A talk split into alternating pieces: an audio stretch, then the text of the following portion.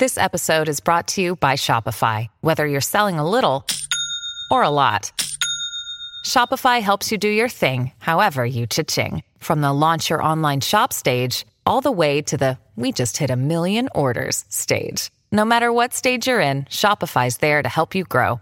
Sign up for a $1 per month trial period at shopify.com slash special offer, all lowercase.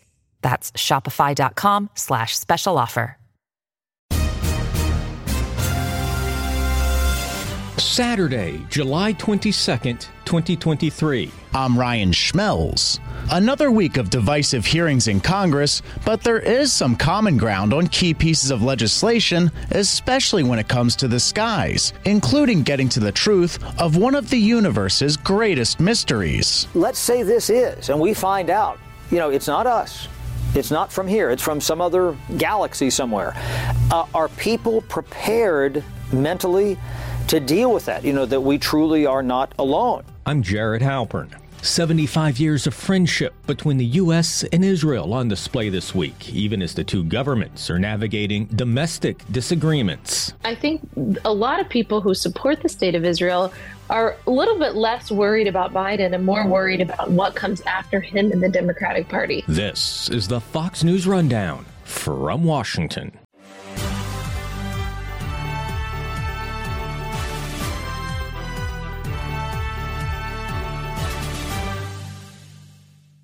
Are we alone? It's a question astronomers have long debated. And Republican Congressman Tim Burchett says it's time for the government to give the people some answers. The House and Senate are hoping a number of bipartisan declassification bills related to unidentified anomalous phenomena will provide more transparency surrounding UAPs. That's not the only legislation related to the skies that's currently taking off, as Congress is making progress on reauthorizing the Federal Aviation Administration. But when it comes to funding the nation's military, Republicans and Democrats aren't exactly on the same page. With the House National Defense Authorization Act passing along mostly party lines, both Senate leaders Chuck Schumer and Mitch McConnell are hoping the Senate version can be bipartisan. With only one week left until August recess, Fox's Chad Pergram helps us preview where things go from here.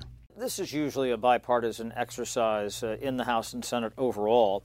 I think some members from both sides of the aisle, particularly on the Democratic side, were taken aback by what the House did to it because the original defense bill came out of the Armed Services Committee 58 to 1. And they said, all right, uh, that's a good bill, we can work with this. But then Republicans, in order to pass it on the floor, without a coalition of Democrats and Republicans in the House, had to put in a bunch of, you know, white hot uh, social issues, things on abortion, transgender surgeries in the military. Uh, a lot of that was in there, and so that's why you only had four Democrats vote for the bill in the end in the House. This is going to be a different enterprise in the Senate. As I said, you're going to have a bipartisan effort here. They're trying to keep these poison pills, as the Senate Majority Leader Chuck Schumer described it, out of the bill because they won't be able to get 60 votes. Remember, they have to get 60 votes on this bill. And when they kick it back to the House, you know, the House and Senate will then have passed pieces of legislation that are starkly different, and they'll have to figure out a way to align. And, uh, you know, what the Senate has passed, you know, can they stomach that in the House? Well, yes, is the bottom line, probably with a bipartisan coalition. That coalition I talked about to get the bill out of the committee, uh, but some of those uh, white hot issues have to go. What are the consequences of that? Well, that's the call that Kevin McCarthy, the Speaker, has to make. I mean, he, he put a pretty conservative bill on the floor. That appealed to his right flank. Will he be criticized if they pass a bipartisan uh, defense bill here? And uh, let those uh, social issues go by the wayside. Uh, you know, this was the criticism of Kevin McCarthy from the right after he cut the deal on the debt ceiling a couple of months ago, uh, where they said you passed that bill with more Democrats than Republicans. So, you know, what does that mixture look like in the House?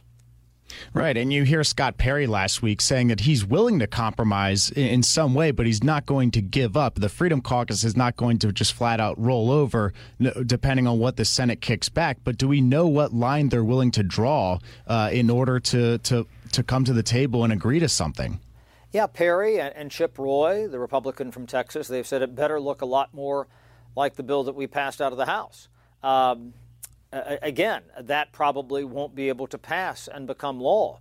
And this is where maybe you have some of the more defense minded uh, Republicans come to the table and say, Speaker McCarthy, we have to pass this because it's a national security issue. We have to pass this bill. We've done so every year for 62 years. It's a very important piece of legislation. And does uh, Kevin McCarthy have to swallow and say, "All right, this is this is tough. Uh, this is a, a, challenging bill here, and I have to take one for the team." And say, "All right, you know, you know, uh, you know, we'll, we'll, go down that road." But again, what happens? Do the conservatives then get up in the grill of Kevin McCarthy and say, "Again, you have not done what we elected you to do"? You know, there's a reason why your speaker's race went 15 rounds in January. And we also have the FAA reauthorization going on right now, too. And, you know, when we talk about the NDAA, we're talking about something that's normally bipartisan, but this year it was rarely uh, partisan based off what we saw in the House. Is it going to be the same for the FAA reauthorization, too? They passed that bill on a broad bipartisan basis. Uh, the final vote in the House was 351 to 69, uh, basically to address a lot of these concerns with air travel technical glitches, uh, the hiring and retention of pilots, the hiring and retention of controllers. Uh, you know, that contributes to some of these delays.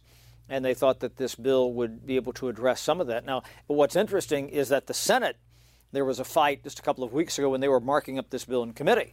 And so they called off the markup and they haven't touched this bill since. So does the Senate just take the House bill? I mean, this is a pretty, you know, overwhelming bipartisan margin here. Uh, that's possible. They have until September 30th to do that. And I wonder if they can't work that out if this becomes something that's attached to an interim spending bill to fund the government, because that also expires on September 30th. Right, and we also have an appropriations process going going on right now, and it really hasn't gotten too much attention just That's because exactly I think these it. other September issues. September 30th, yeah. Yeah, and because all these other issues have kind of dominated the headlines right now, but they they've got a timetable to, that's not too uh, flexible to work with right now unless they were to stay here through August, which we have zero signals that that's going to happen, uh, at least to work on appropriations bills. Kevin McCarthy has said that he wants to do the appropriations bills individually. It's unclear if he has the votes to pass them individually by the book uh, in the House. He also has said he will not do an omnibus, uh, w- which means they put all the bills together and they pass them en masse, but these are new bills. You know, they've raised or changed the funding at each level. What might be the gambit here is that they could put together uh, what we call a, a mini bus, which is where they have a bunch of individual bills. You know, there are 12 appropriations bills, and they do, you know, three in one and six in the other, and another three in another one. I, I don't know. But what that probably means, because they're running out of track, is they have to do an interim bill to keep the government open past September 30th. That is called a continuing resolution. And what it does is it continues to fund the government at the current spending levels. Well, that's not quite a cut, but it is when you start to factor in inflation and everything else as you go into the next fiscal year.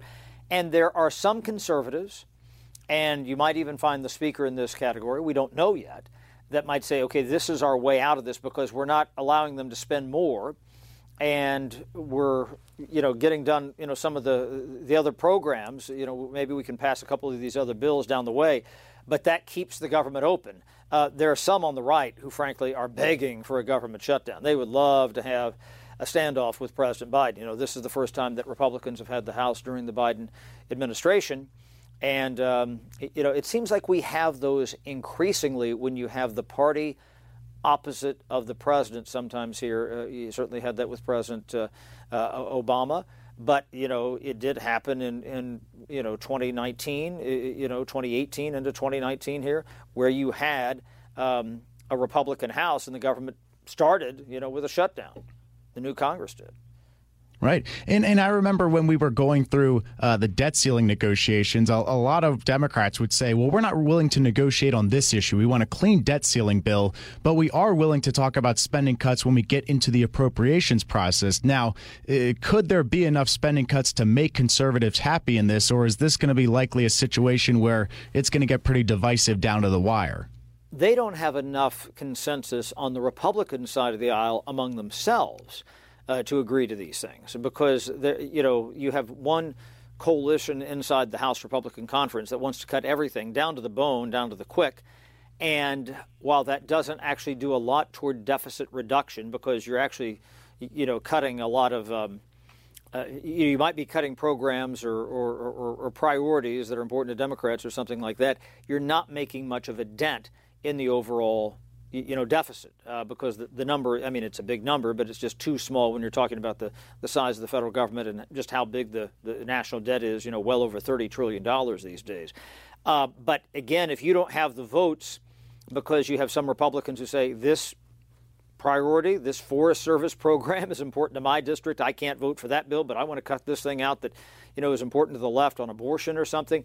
I, I mean you, you finding the individual coalition on each of those bills to make something pass is really uh, a bear. And it's hard to see how they get that done. And that's why, you know, they might just wind up with this interim spending bill, and we'll see how long that dance goes on. Uh, it might go on for a few months, past September 30th, frankly. And and if we could move on to something you know outside of some of the negotiations going on right now, we had a, a, pretty fiery hearing this week where you had two whistleblowers who testified that the Department of Justice, uh, in some ways, got in the way of potentially charging Hunter Biden with more uh, serious uh, charges than he ultimately has ended up facing in his plea deal. You know, what do we make of, of the testimony that these two whistleblowers had, and did it move the needle at all in con- in the oversight committee convincing both the public and Democrats that there's something that needs to be looked into here?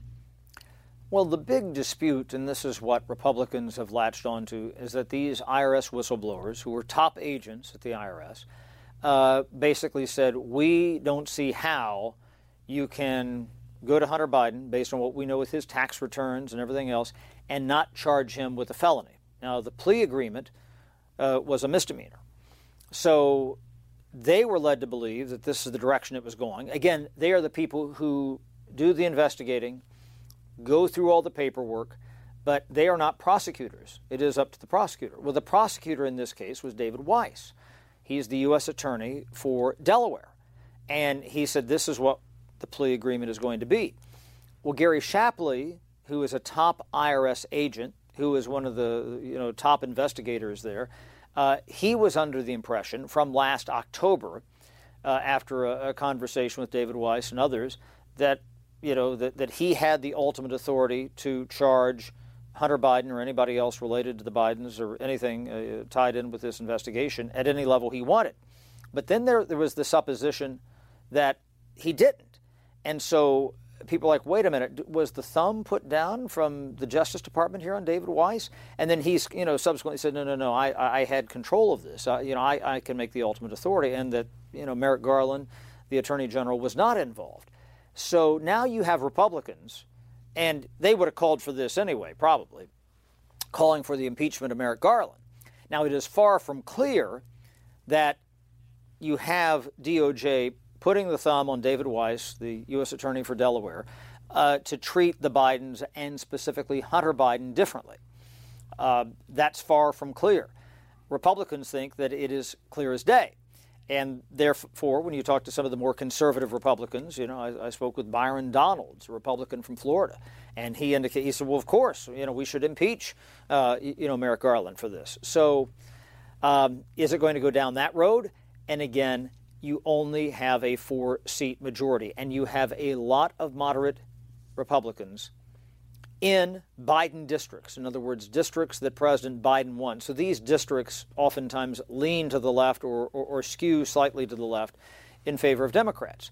And so they might not be there anyway, but their reelection could be in jeopardy if they start to, you know, vote, whether it be, as we said a few minutes ago, on appropriations or to impeach Merrick Garland or whatnot. I mean, are the votes actually there to do that? And there's some Republicans who would like to impeach Merrick Garland, but just say, you know, we've only done that X number of times in our history. We've done it a lot lately with two presidents, um, three presidents in the past, you know, you know, quarter century here. Um, they had never really done a cabinet official. There was William Belknap, who was the Secretary of War back in the 1870s, who was impeached. Uh, you have, you know, uh, you know, a couple of dozen federal judges in between there, but that's this is pretty rare. All right, thank you so much for your time, Chad. Hey, folks, it's your man Keyshawn Johnson here to talk about Angie formerly known as Angie's List, your go to home services. Marketplace for getting all your jobs done well. Now you might be wondering, What exactly is Angie? Well, let me tell you, it's the nation's largest home services marketplace, connecting over 150 million homeowners with skilled professionals to tackle any project, big or small. As a homeowner myself, I always have things I want to work on for my house, whether it's general home renovations or fun projects like putting in a pool. With over 200,000 pros in their network, Angie makes it a breeze to research, compare, and hire pros, ensuring every job is done well. Whether you're fixing a leaky faucet or planning a full kitchen renovation, Angie's got your back. And get this, folks. Angie's pros aren't just any old contractors. They're your neighbors, often running small businesses right in your community. Plus, they've been rated and reviewed by others in your area. So you know you're getting quality service. So why stress over home projects when you can turn to Angie? From finding the best price to scheduling a pro at your convenience, Angie's got you covered every step of the way. So get started today at Angie.com. That's Angie.com or download the app today to get started on getting all your jobs done. That's Angie, your trusted ally in home services.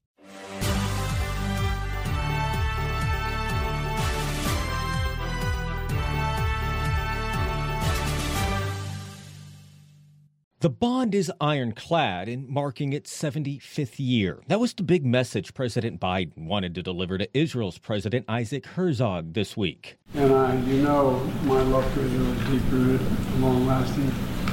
And uh, as, I, as I often said, if it wasn't Israel, what that was. The two leaders reaffirmed security cooperation, shared goals to prevent Iran from obtaining a nuclear weapon, and values based on democratic traditions.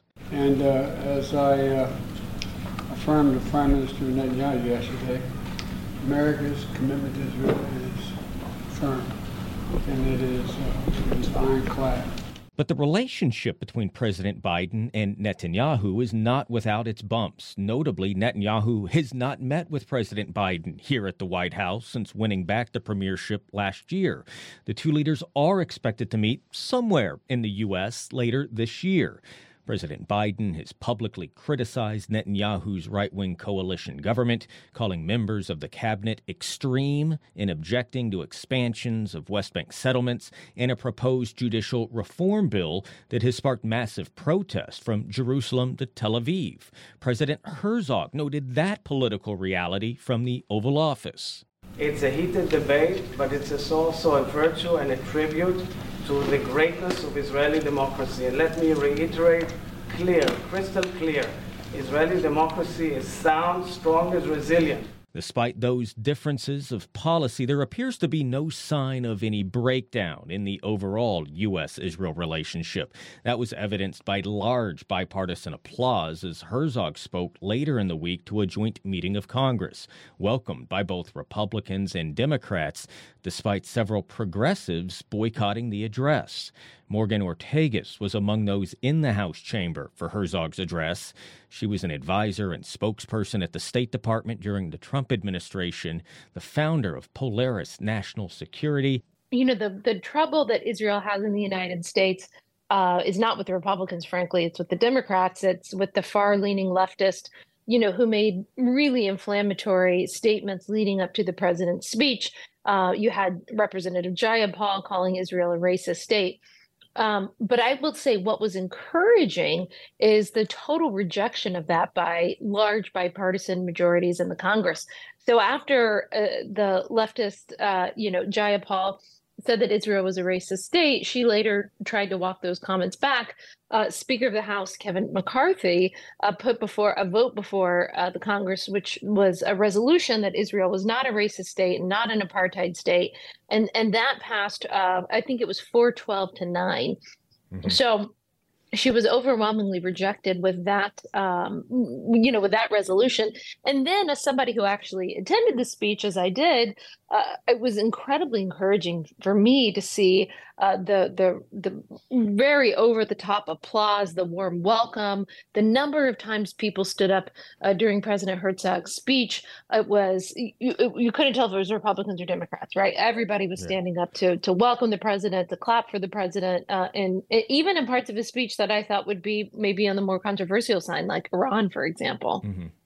You know, I was in the Oval Office when when uh, Presidents Herzog and Biden uh, had their, their, oh wow at least the open part of it uh, for the media. I yeah. wasn't in there for the whole thing, obviously, but I was poor reporter that day. And you know, what struck me is that clearly, you know, there are differences of policy right now between the Biden administration and the Netanyahu government, and, and these aren't new, right? That there have always been right. kind of these these struggles with the U.S. and West Bank expansion and a two-state solution, and, and but you know that wasn't evident in, in this meeting, right? And, and I guess what that, I'm getting at is it spoke to me that you know those as big a deal as those would appear on the surface, um, they haven't really undermined any sort of bilateral security cooperation. That hasn't even talked about, right?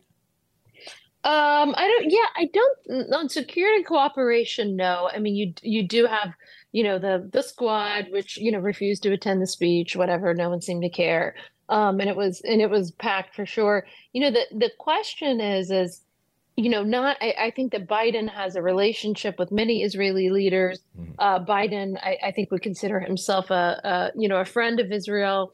Um, and, and I think a lot of people who support the state of Israel are a little bit less worried about Biden and more worried about what comes after him in the Democratic Party.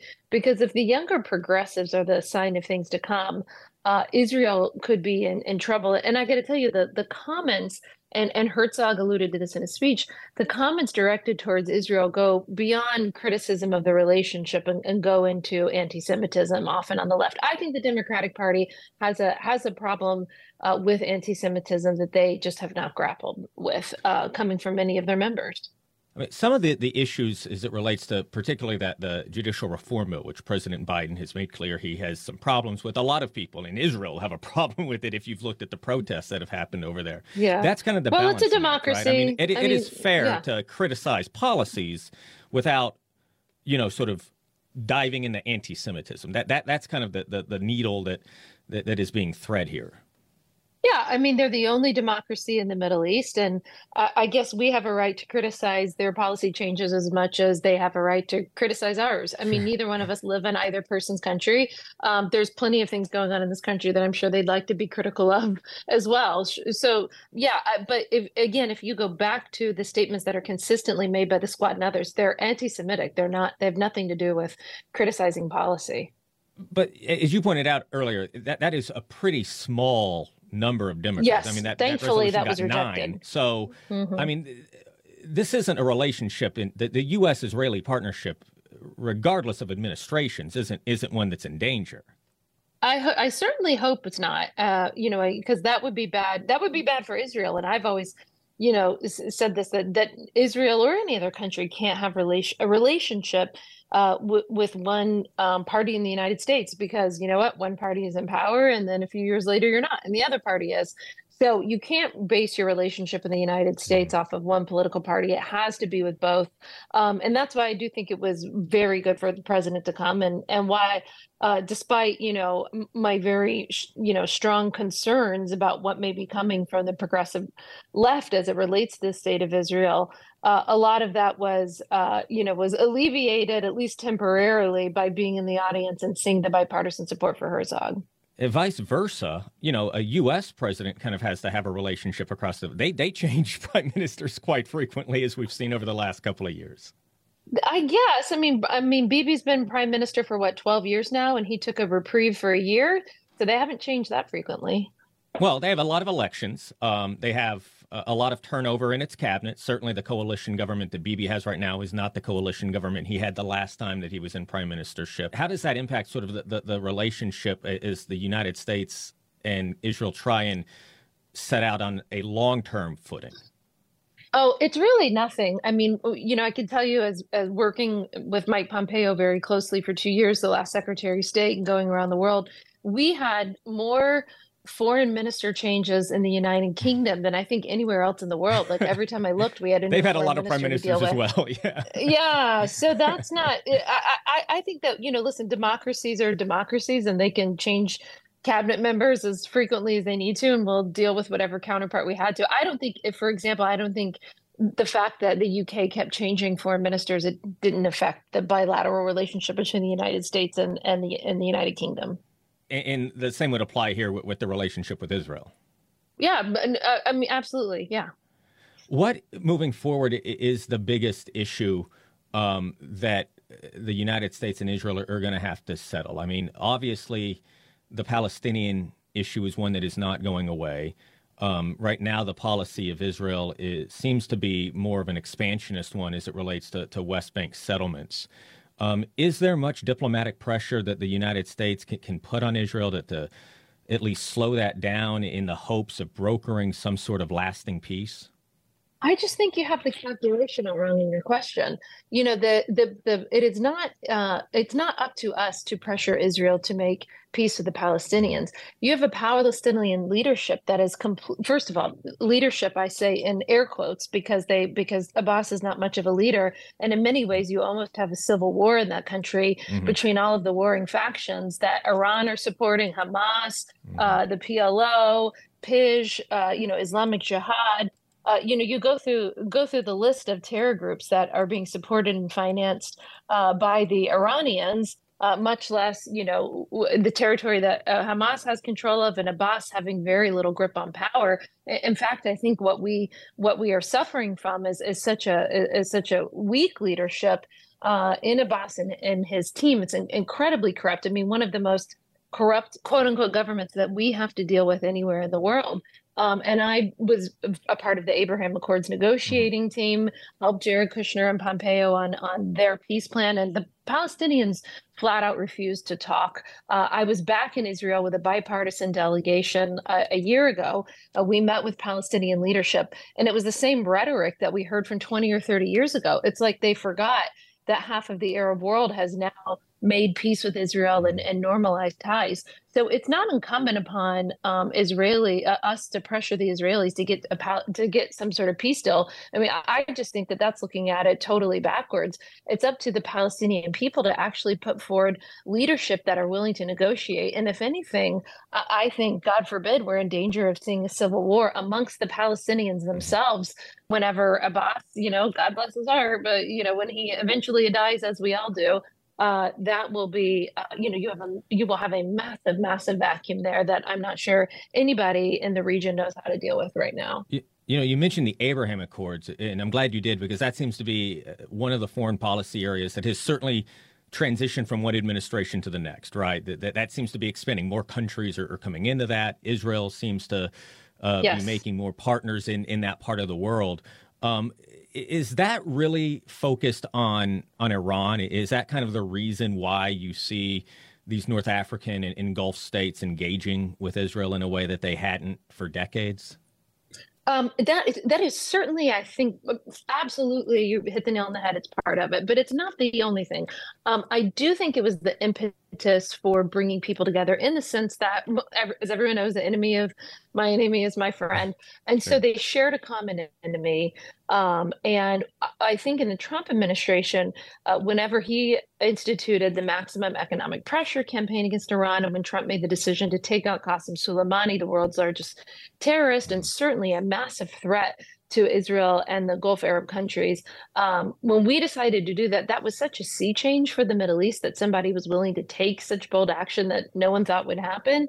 Um, that it, that I do think that that was the impetus in many ways to start to think out of the box and say, you know, for a lot of these Arab leaders, they're quite young, right? Uh, you, you, know, mm-hmm. they're not. Yeah. It, it's it's not what you're what you're used to seeing, and so these young leaders are not burdened by the same ways of thinking um, that everybody you know has been hearing for 30 40 50 years and they were willing to to try things that are new. I, I remind you in president herzog's speech again before um, before the joint session of congress just two, a few days ago he had a line in there about praying for peace between Saudi and Israel that got a standing mm-hmm. ovation.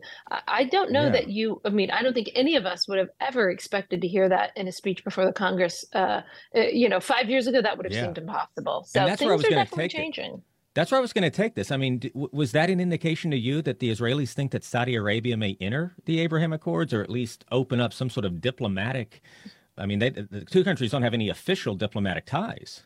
That's right. I, I, I don't think that President Herzog would have uh, said that with without there being some sort of meat behind it. You know, I'm not in mm. this current administration, yeah. so so that is their their deal to negotiate and work out. But I will tell you, all of us who were involved in Abraham Accords, you know, hope and pray that they are built upon, that they grow, that the ties between the countries grow, that more countries join. And so I'm very much an advocate and, and supportive of peace. Um, so I hope they get there. I, I mean, that would be such a, a sea change in the Middle East for Saudi Arabia to to do. I mean, and listen, I say they don't have any official diplomatic ties. I think that there is, uh, there seems to be at least, if you read between the tea leaves, some some level of cooperation between the two nations, um, and certainly flyover rights and things like that have now. Uh, yeah, I think it, you heard the ambassador you heard you flyover rights. You heard the ambassador yeah. uh, from Saudi Arabia to the United States ta- talking about this also openly. Mm-hmm. It doesn't mean that they're there and they've reached the deal, but being able to utter each other's name publicly is a good thing. You've also seen on the lower level yeah. side, You've seen some sports teams from Israel that have been able to go and participate mm-hmm. in Saudi. So mm-hmm. reportedly, they've reached a deal in UNESCO on Israeli mm-hmm. representatives being able to go for that meeting. So you're you are starting to see lower level things percolate that normalize also i'd remind you know uh, the gulf is is is big but it's not that big. And so saudis that go to uh, abu dhabi or dubai or to bahrain mm-hmm. for the weekend because there are now ties with israel they're seeing israeli tourists uh, in in those cities. And so they're getting used to the sight of each other. And probably seeing the benefits of of the trade and the economic uh, impact yeah, I, I well, absolutely. I mean, if you're in Abu Dhabi, right, you, you would see sort of firsthand what what kind of that that economic oh, exchange oh, absolutely. looks like. Yeah. Um, I've got. I'd have to look at the numbers. I don't have them in yeah, front no, of me. Yeah, no, I don't know what the, they are. But, but the I mean, trade, trade to your point, though, yeah, are they, astronomical. They would certainly be seeing that. Let me finish with this as we kind of talk about you know the Trump administration into the Biden administration, and one of these areas where it seems to uh, be kind of a, a, smoother transition is in the Abraham Accords. Are you satisfied with how you've seen that type of engagement, that kind of follow up with the current administration? Yeah, they've been great. I, I, will. I will say, initially they weren't right. Like initially, they the State Department spokesperson couldn't even utter the words Abraham Accords, um, and then I think they realized that was kind of stupid, right? And and since then, uh, they actually have appointed somebody recently to be mm-hmm. uh, the sort of uh, the point person, the representative for Abraham Accords and fostering ties between um, all these countries. So so yes, I, there is a reluctance to take on something from the Trump administration initially, but since then, I, I do feel like that they understand, uh, uh, as I do, that the um, uh, that peace is much much bigger than one political party, and no matter who gets peace, you support it and promote it. Morgan, I appreciate the, the time. I know it's been busy for you, um, and thank you for your. Uh, uh, not only the the, uh, the, analysis, but some of the reporting from inside the room there, where President Herzog spoke to uh, a, a joint session of Congress. Appreciate the time. Happy to. Thank you for having me. Tomorrow on the Fox News Rundown from Washington, Republicans are pressing administration officials about the border, even as the number of illegal crossings drops to a two year low. Kevin Corke looks at what both sides are saying about the issue. And a trial date is set for one of the cases against former President Trump. And with another indictment now expected, are his prospects for re election changing? I'll discuss that with our political analyst, Josh Kraushaar. Until then, thanks for listening. I'm Jared Halpern. This is the Fox News Rundown from Washington. Stay up to date by subscribing to this podcast at foxnewspodcasts.com. Listen ad-free on Fox News Podcasts Plus on Apple Podcasts. And Prime members can listen to the show ad-free on Amazon Music. And for up-to-the-minute news, go to foxnews.com. Hey, it's Clay Travis. Join me for Outkick the Show as we dive deep into a mix of topics. New episodes available Monday to Friday on your favorite podcast platform and watch directly on outkick.com forward slash watch.